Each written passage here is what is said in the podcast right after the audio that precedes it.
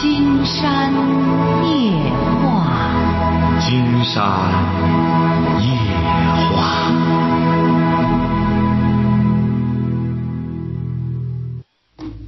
晚上好，听众朋友，我是您的朋友金山，很高兴和朋友们相会在午夜。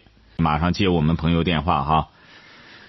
喂，你好。啊，金山老师你好。哎，我们聊点什么？啊，我想请教你个事。甭客气说。嗯啊，我今年三十岁了，有一个七岁的女孩。嗯。嗯，我想谈谈这几年我自己的婚姻。可以。嗯，我俩是上初中时候认识的。嗯。嗯，在校期间我也没有和她谈过，就是毕业之后吧，她就找了个活就上班了。嗯。嗯，我又上了几年学。嗯，她在这期间还经常给我写信，就是一直写了五六年吧。嗯，那时候也小，只是。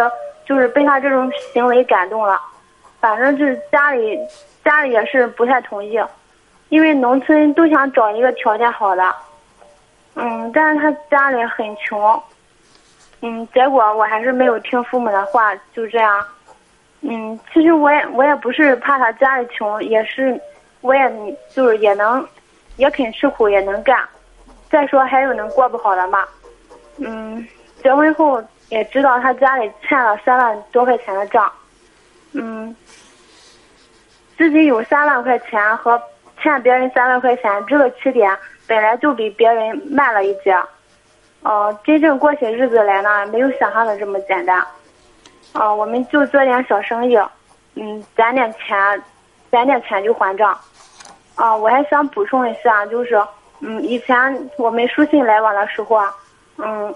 在这之前也没有真正了解过，嗯、呃，我在外省上班，离家也很远，就是两年回来一次，在家也待不了几天，嗯，再说家里也反对，到了结婚年龄就回来了，嗯，结婚后的两三个月，我发现，嗯，就是不喝酒的时候挺正常的，喝了酒之后，不管是朋友还是领导，嗯，就是在酒桌上说掀桌子，就一点不带含糊的。在我家就是喝了酒之后也闹了几次，嗯，从那以后我也不经常回家，嗯，老觉得没有给父母长上脸去，自己也没有面子。酒醒后你打他骂他吧，你说他他也听着，嗯，也也是说什么以后戒酒发誓什么的，但是还是控制不住，嗯，有酒场反正一次也落不下，嗯，从那以后怀孕之后就回他老家了。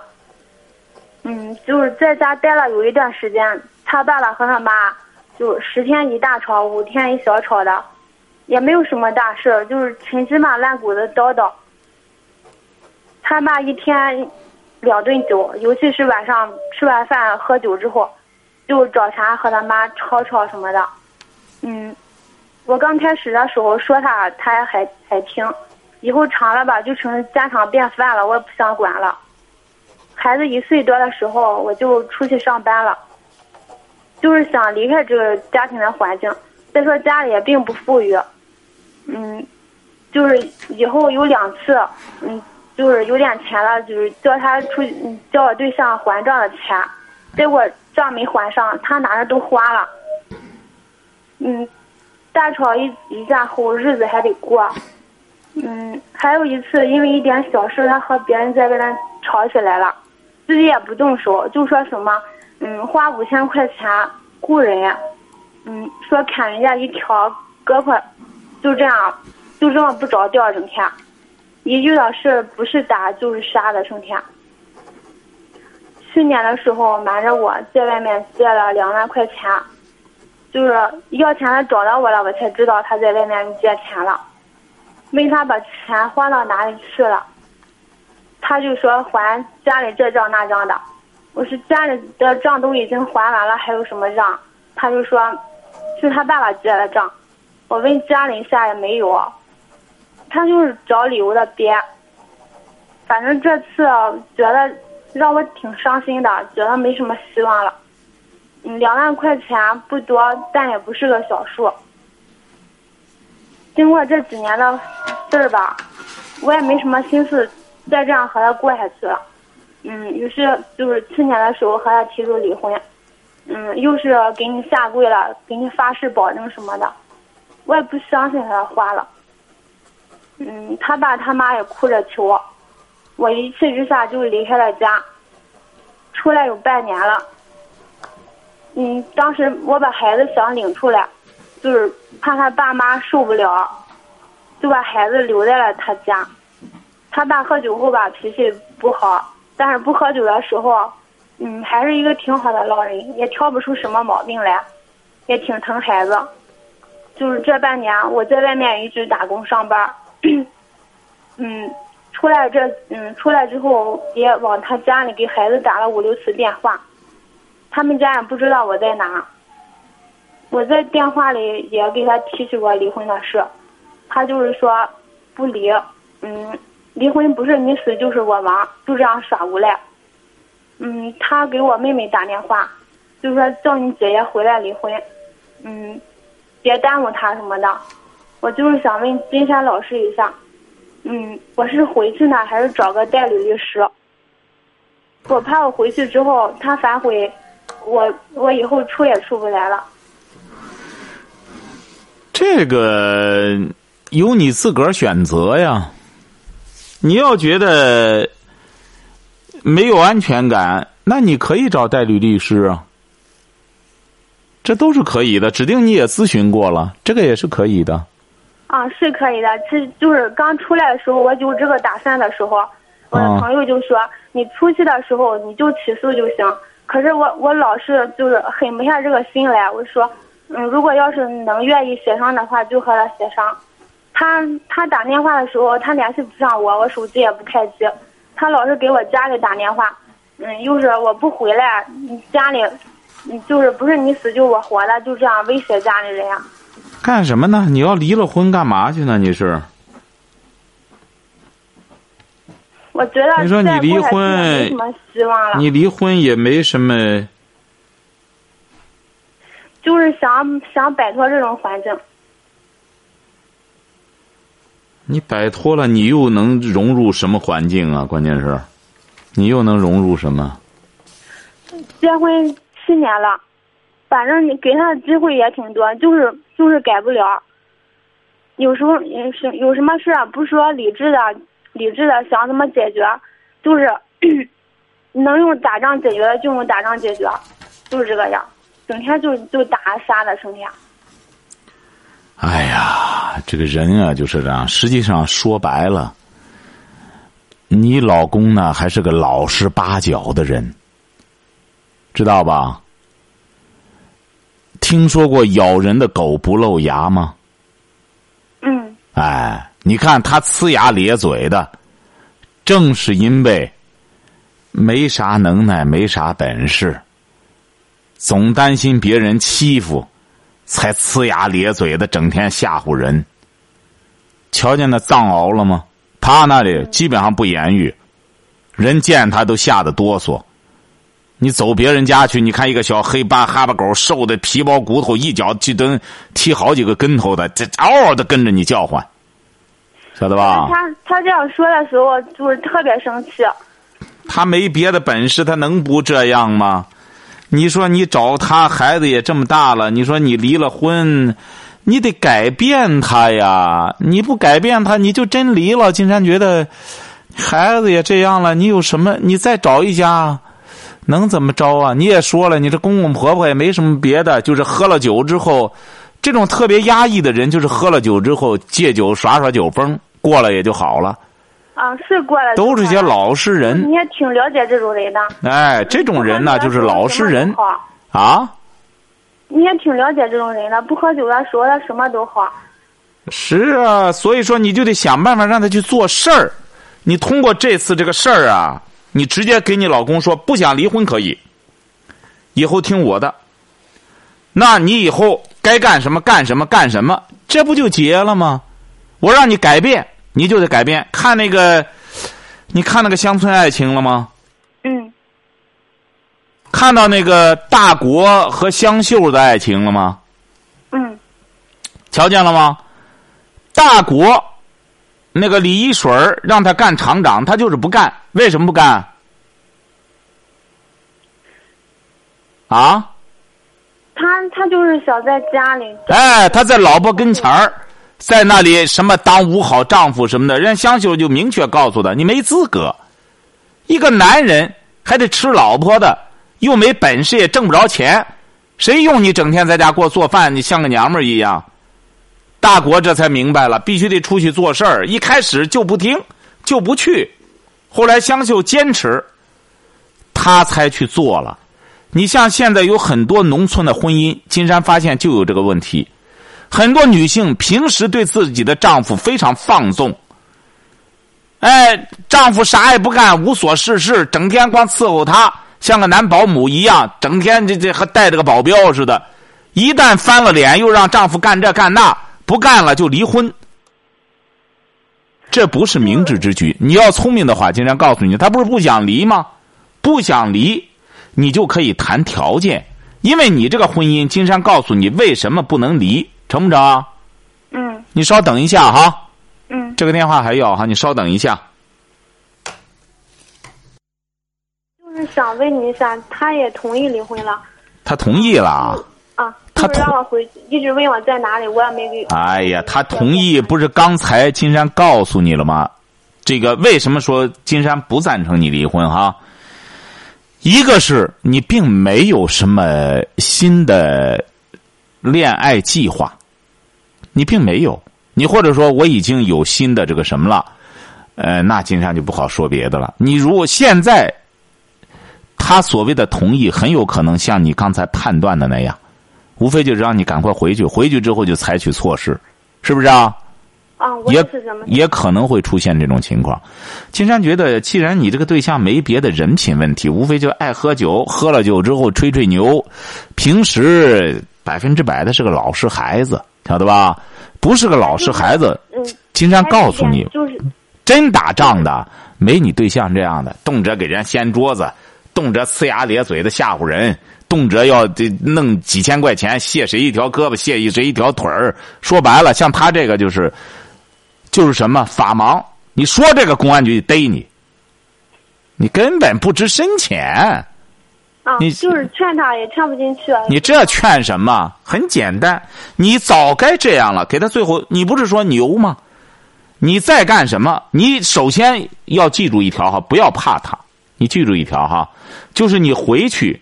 他真敢采取一些那种什么对你实施一些暴力那种什么的情况的话，那你这个婚，金山觉得那真是离定了。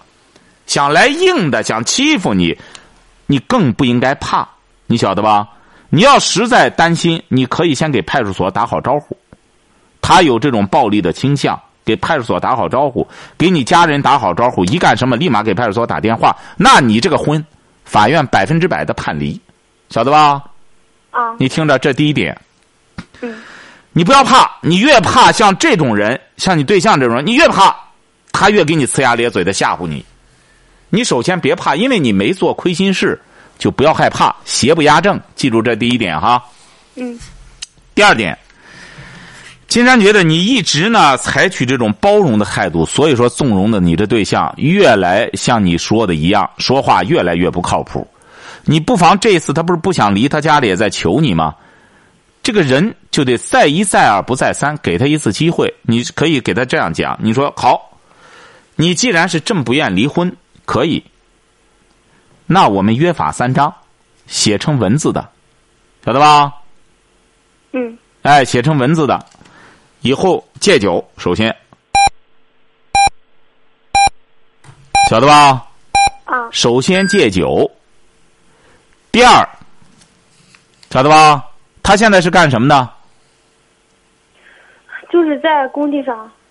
工一个月能挣多少钱？两千多块钱吧。他干什么？在工地上干什么？你是哪儿的？嗯，那个，那个，你就是历城区这边的。历城区这边一个大小伙子一个月才挣，在工地上一个月才挣两千来块钱嘛。嗯。你现在打零工的话，一个月也三四千啊。呃，就是说你把钱花这了花那了，嗯，一个月就剩这么多钱。啊，剩这么多钱呀！你一个月。就是说你可以给他约法三章，以后怎么办？金山觉得比你这一次非得强要离婚要好得多。你给他机会，他真这样改了，那这不因祸得福吗？如果不改的话，我想说一下，我也我我我也决定了离婚，我不想再这样下去了。那你就离吧。那他要他既然让你回去，你就回去离就行了。先协议，像你说的一样，协议离婚。协议协不成的话，那就到法院去，晓得吧？啊。哎，就很简单，就这么两条途径。两个人商量不成的话，就到法院起诉。啊。还有什么不清楚的吗？啊，没有了，金山老师。哎，好了，祝你幸福。嗯、哎呀，有些女性就这样，就是离婚呢、啊，像乡村爱情谢大脚一样，拿着离婚像喝凉白开一样。喂，你好。哎，你好。哎，我们聊点什么？嗯，就是那个，我是，就是我有个女朋友啊，那个。您得大点声，大点声。啊、好的，那个我我女朋友吧，就是。是啊，我和一个女的在一块儿，让她撞见了，也不是。你多大了？呃，十七。你十七岁？啊。你在干？你现在是在上学吗？啊，对。是的。你上什么学啊？高中。上高几啊？嗯，高二。高二。对。你和一个女的在一块儿，让你女朋友撞见了。嗯、呃，我们真没什么事儿，但是就是中午一块儿吃个饭。不是，你和这个女的，这个女的是干嘛的？嗯，也是我们学校的学生，高二。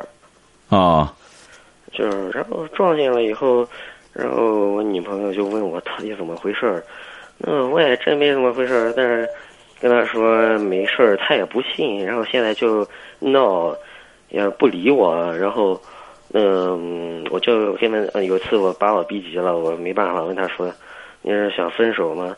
他也说，他也说不愿意，但是就这么跟我耗着，我也不知道怎么办了，就是。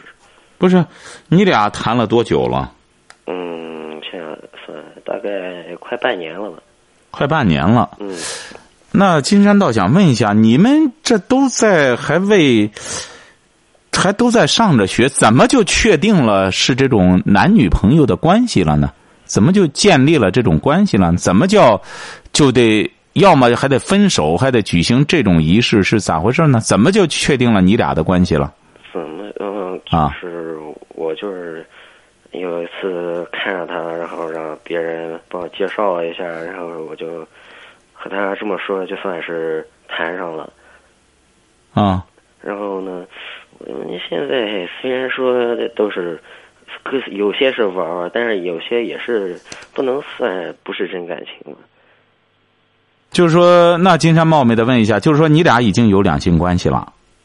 嗯，对。啊？对，但是不是特别正式的吧？也就是。不是两性关系还有正式的不正式的吗？哦，我不大清楚，就是现在小也不懂。哦，你不觉得这样会很影响你的读书学习吗？没有啊，那个我是我们俩在年级里排名都很靠前的。哦，那还行。那怎么办呢？这个事儿到底？那这个事儿好办呀，你得给他讲开，就是一个是他要这么介意你和女生在一块儿吃饭，你就明确告诉他。那我就是说，第一点告诉他，我们俩也就是同学之间相互碰到之后随便吃个饭，没别的。第二点，如果要是你这么介意我和其他女生吃饭的话，那我以后就不和其他女生吃饭了。呃，那以后中午怎么办呢？就是也没办法，就像你说的这样。为什么呢？啊、呃，就是那就让他来陪你吧。反正你俩也确定了男女关系了，就是恋友关系了，那就让他来陪你吧。你既然这么需要一个女生陪你吃饭的话，嗯，他是呢，中午得回家，家里管的比较严，就是我。那你得告诉他。那你说你这么介意，我还真得有个女生得陪着我。嗯。你说，你看。本公子没个女生陪着没面子，就得陪着。你不陪着，那别人不上赶着陪吗？那怎么办呢？你得问他呀，你别老让他问你。啊、嗯，其实老师啊，就是我这个女朋友个性有点问题。怎么个性有点问题？他不是，这不叫个性有问题。你想想，他十七岁，他和你也有两性关系了，他干什么之后，他当然他就很介意啊。他就生怕你再跟别人跑了。再者说了，你这时候也很容易跟别人跑。再者你都说了，要不行咱就分手啊，你很洒脱呀，他做不到啊。嗯，哎，现在是他做不到。按道理讲的话，如果要是你这女朋友真是那种小姐脾气的话，她干什么她能做到，那她就把你甩了之后她找别人去，但是都做不到啊，大家都潇洒不起来啊，都做不到这一点，你说是不是啊？嗯，关键是她的脾气确实是太暴躁了。没错，你想在这个年龄段的，你像你们这都属于呃九零后还是两千后啊？嗯，那。九零后，九零后啊！你想想，你整天看到的这些电视剧，这些东西都是耍脾气的这种误导。你们看这个，他就学这个，他都这么小，十六七岁，一看好嘛，男女朋友之间就是打情骂俏，整天捣鼓些这个。你为什么心平气和呢？因为你和他有这活之后，你还又有别的女生陪着你。你走桃花运了，当然你不你不心急这着火，你这火都快没了，都浇灭了。你这么小就破身了，你哪有火？你就没火了，他有火呀，是不是啊？你这些现实你得考虑到这一点，你就得从生理的角度，你就得晓得，哎，你比如说他灭灭火也，哎，你得，你要是想和他继续，你说有一部分感情也是真的，你这不也谈到了吗？嗯。那你就得告诉他，以后你介意，我以后就，那你就得做出来。人得到就得失去一些。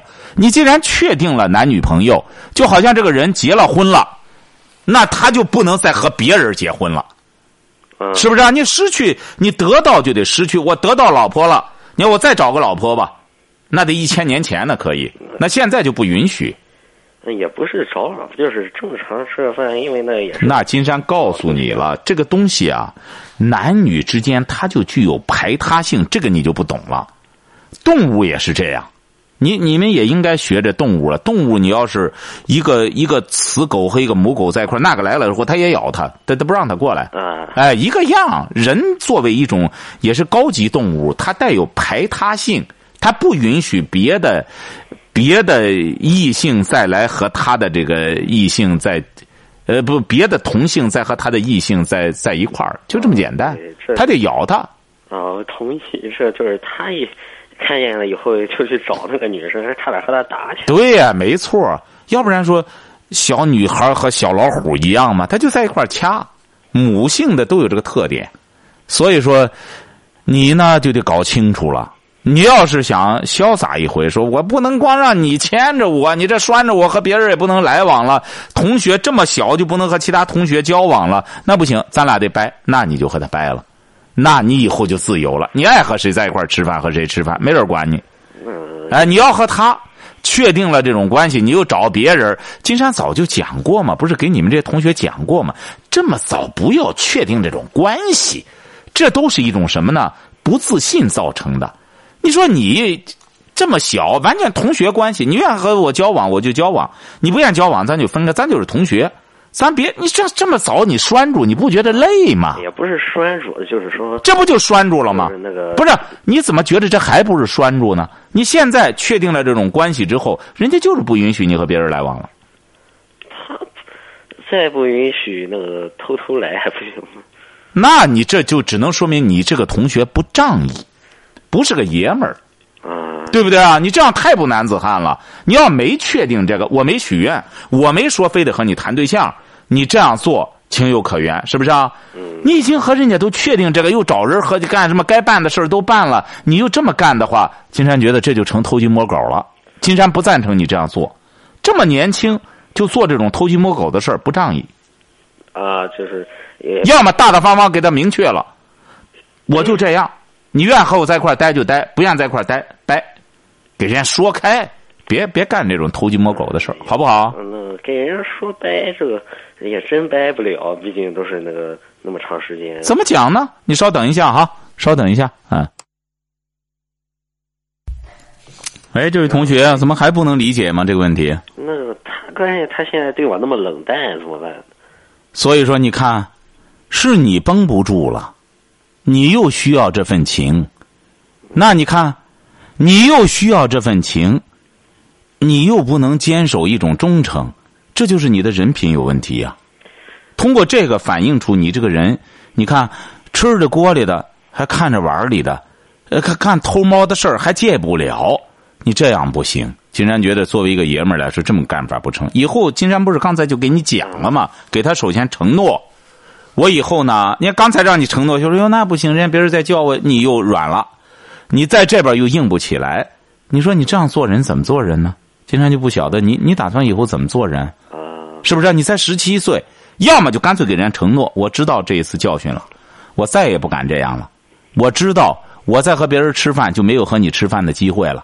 我以后再见了其他女生，绝对不拿正眼去看，我就一门心思的光看你。幸运搜索就定你这个频道了，再也不和别人扯了。嗯，晓得吧？给他表决心。那个实在不行下跪就行了。呃，那个就是还有，我有个同学他，呃，就是找了仨，就是一个是真正确立关系，另一个然后就放那儿也是，算是模棱两模棱两可不清。还有一个就是也是和他纠缠不清，这那可以报告公安局抓流氓，抓流氓啊！记住，这么点的孩子扯三个女的，这不得抓流氓吗？这还这还用再废话吗？经常觉得你看有些朋友就这样。这就是个流氓问题，作风问题了。喂，你好。你好。哎，我们聊点什么？那就说那个对象吧。你多大了？你多大了？我三十八岁了。啊，你三十八岁怎么了？你离婚了？没有。你怎么还相对象呢？不是，我这他竟出去赌博去了，是我在家呢。你三十八岁，你老公出去赌博是这意思吗？哎，你瞧瞧这说的话，要不是金山能猜，你看这，你三十八岁，老公出去赌博，怎么了？他经常出去赌博去，管不了。你一说他，你一说吧，他就好摔东西，也不管摸摸着嘛摔。你家有什么？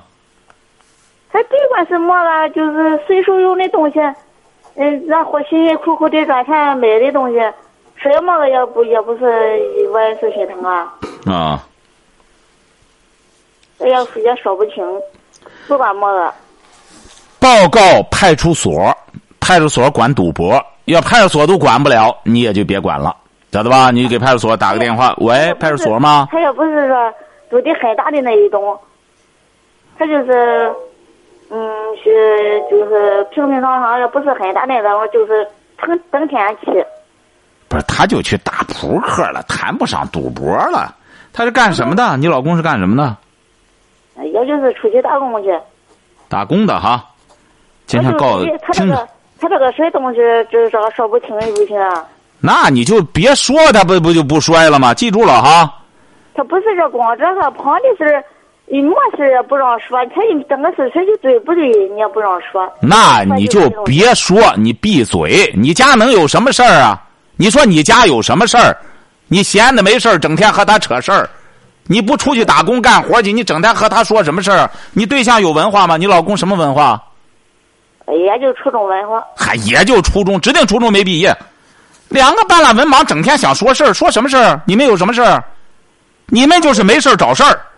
你们你们记住了，你们最好的这个结果就都闭嘴，干活挣钱，挣钱之后塞口袋里。这嘴干什么用的？什么好吃吃什么？你喜欢吃什么？喜欢吃什么？喜欢吃烤鸭吧？喜欢吃啊？没求见，这不就结了吗？连烤鸭都吃不上，连烧鸡都吃不上，还整天商量事儿，商量什么事儿？就去干事儿就行。他至于出去院打个牌什么的，今天告诉你啊，好多了。你要不然的话，他再出去找寡妇娘们儿，整天挣俩钱都给人塞去填窟窿去了。你不就更着急上火了吗？这个他闲的没事儿，几个人几个穷鬼凑一块儿在那打熬时间，打熬精力。不是那个事儿，家里也有孩子，也也总是有活有家务啊，干不了。你就自个儿干吧。几个孩子你？两个。谁让你养俩？大的多大？十三呢。小的呢？小的是才五周岁多。那自个儿养吧。有些女的就搞不清楚，你找个老公吧，蹦子挣不着，整天他急急得眼红，挣不着钱。他一回来，除了打人这这絮叨，就是孩子叫，他也不愿看到这一出，也盼他回来呢。他回来干什么？他回来何如四五人在那里打着个牌，嗑着瓜子儿，闲聊要好多了。他也不傻，他知道哪儿痛快往哪儿往哪儿靠。所以说，你就自个儿在家熬吧，你没别的辙了。像这个回来之后，你没看这叫摔东西吗？这叫泥腿，你找了个泥腿论堆。你干什么他也知道也没值钱的玩意儿，摔吧，知道不摔你不老实，不摔你就絮叨，你再絮叨他就摔，只有摔你就老实了。今天告诉你认命吧，你就找这么个主，然后慢慢养孩子吧。你能挣俩钱那你挣俩钱。他不是油盐不进，你说嘛？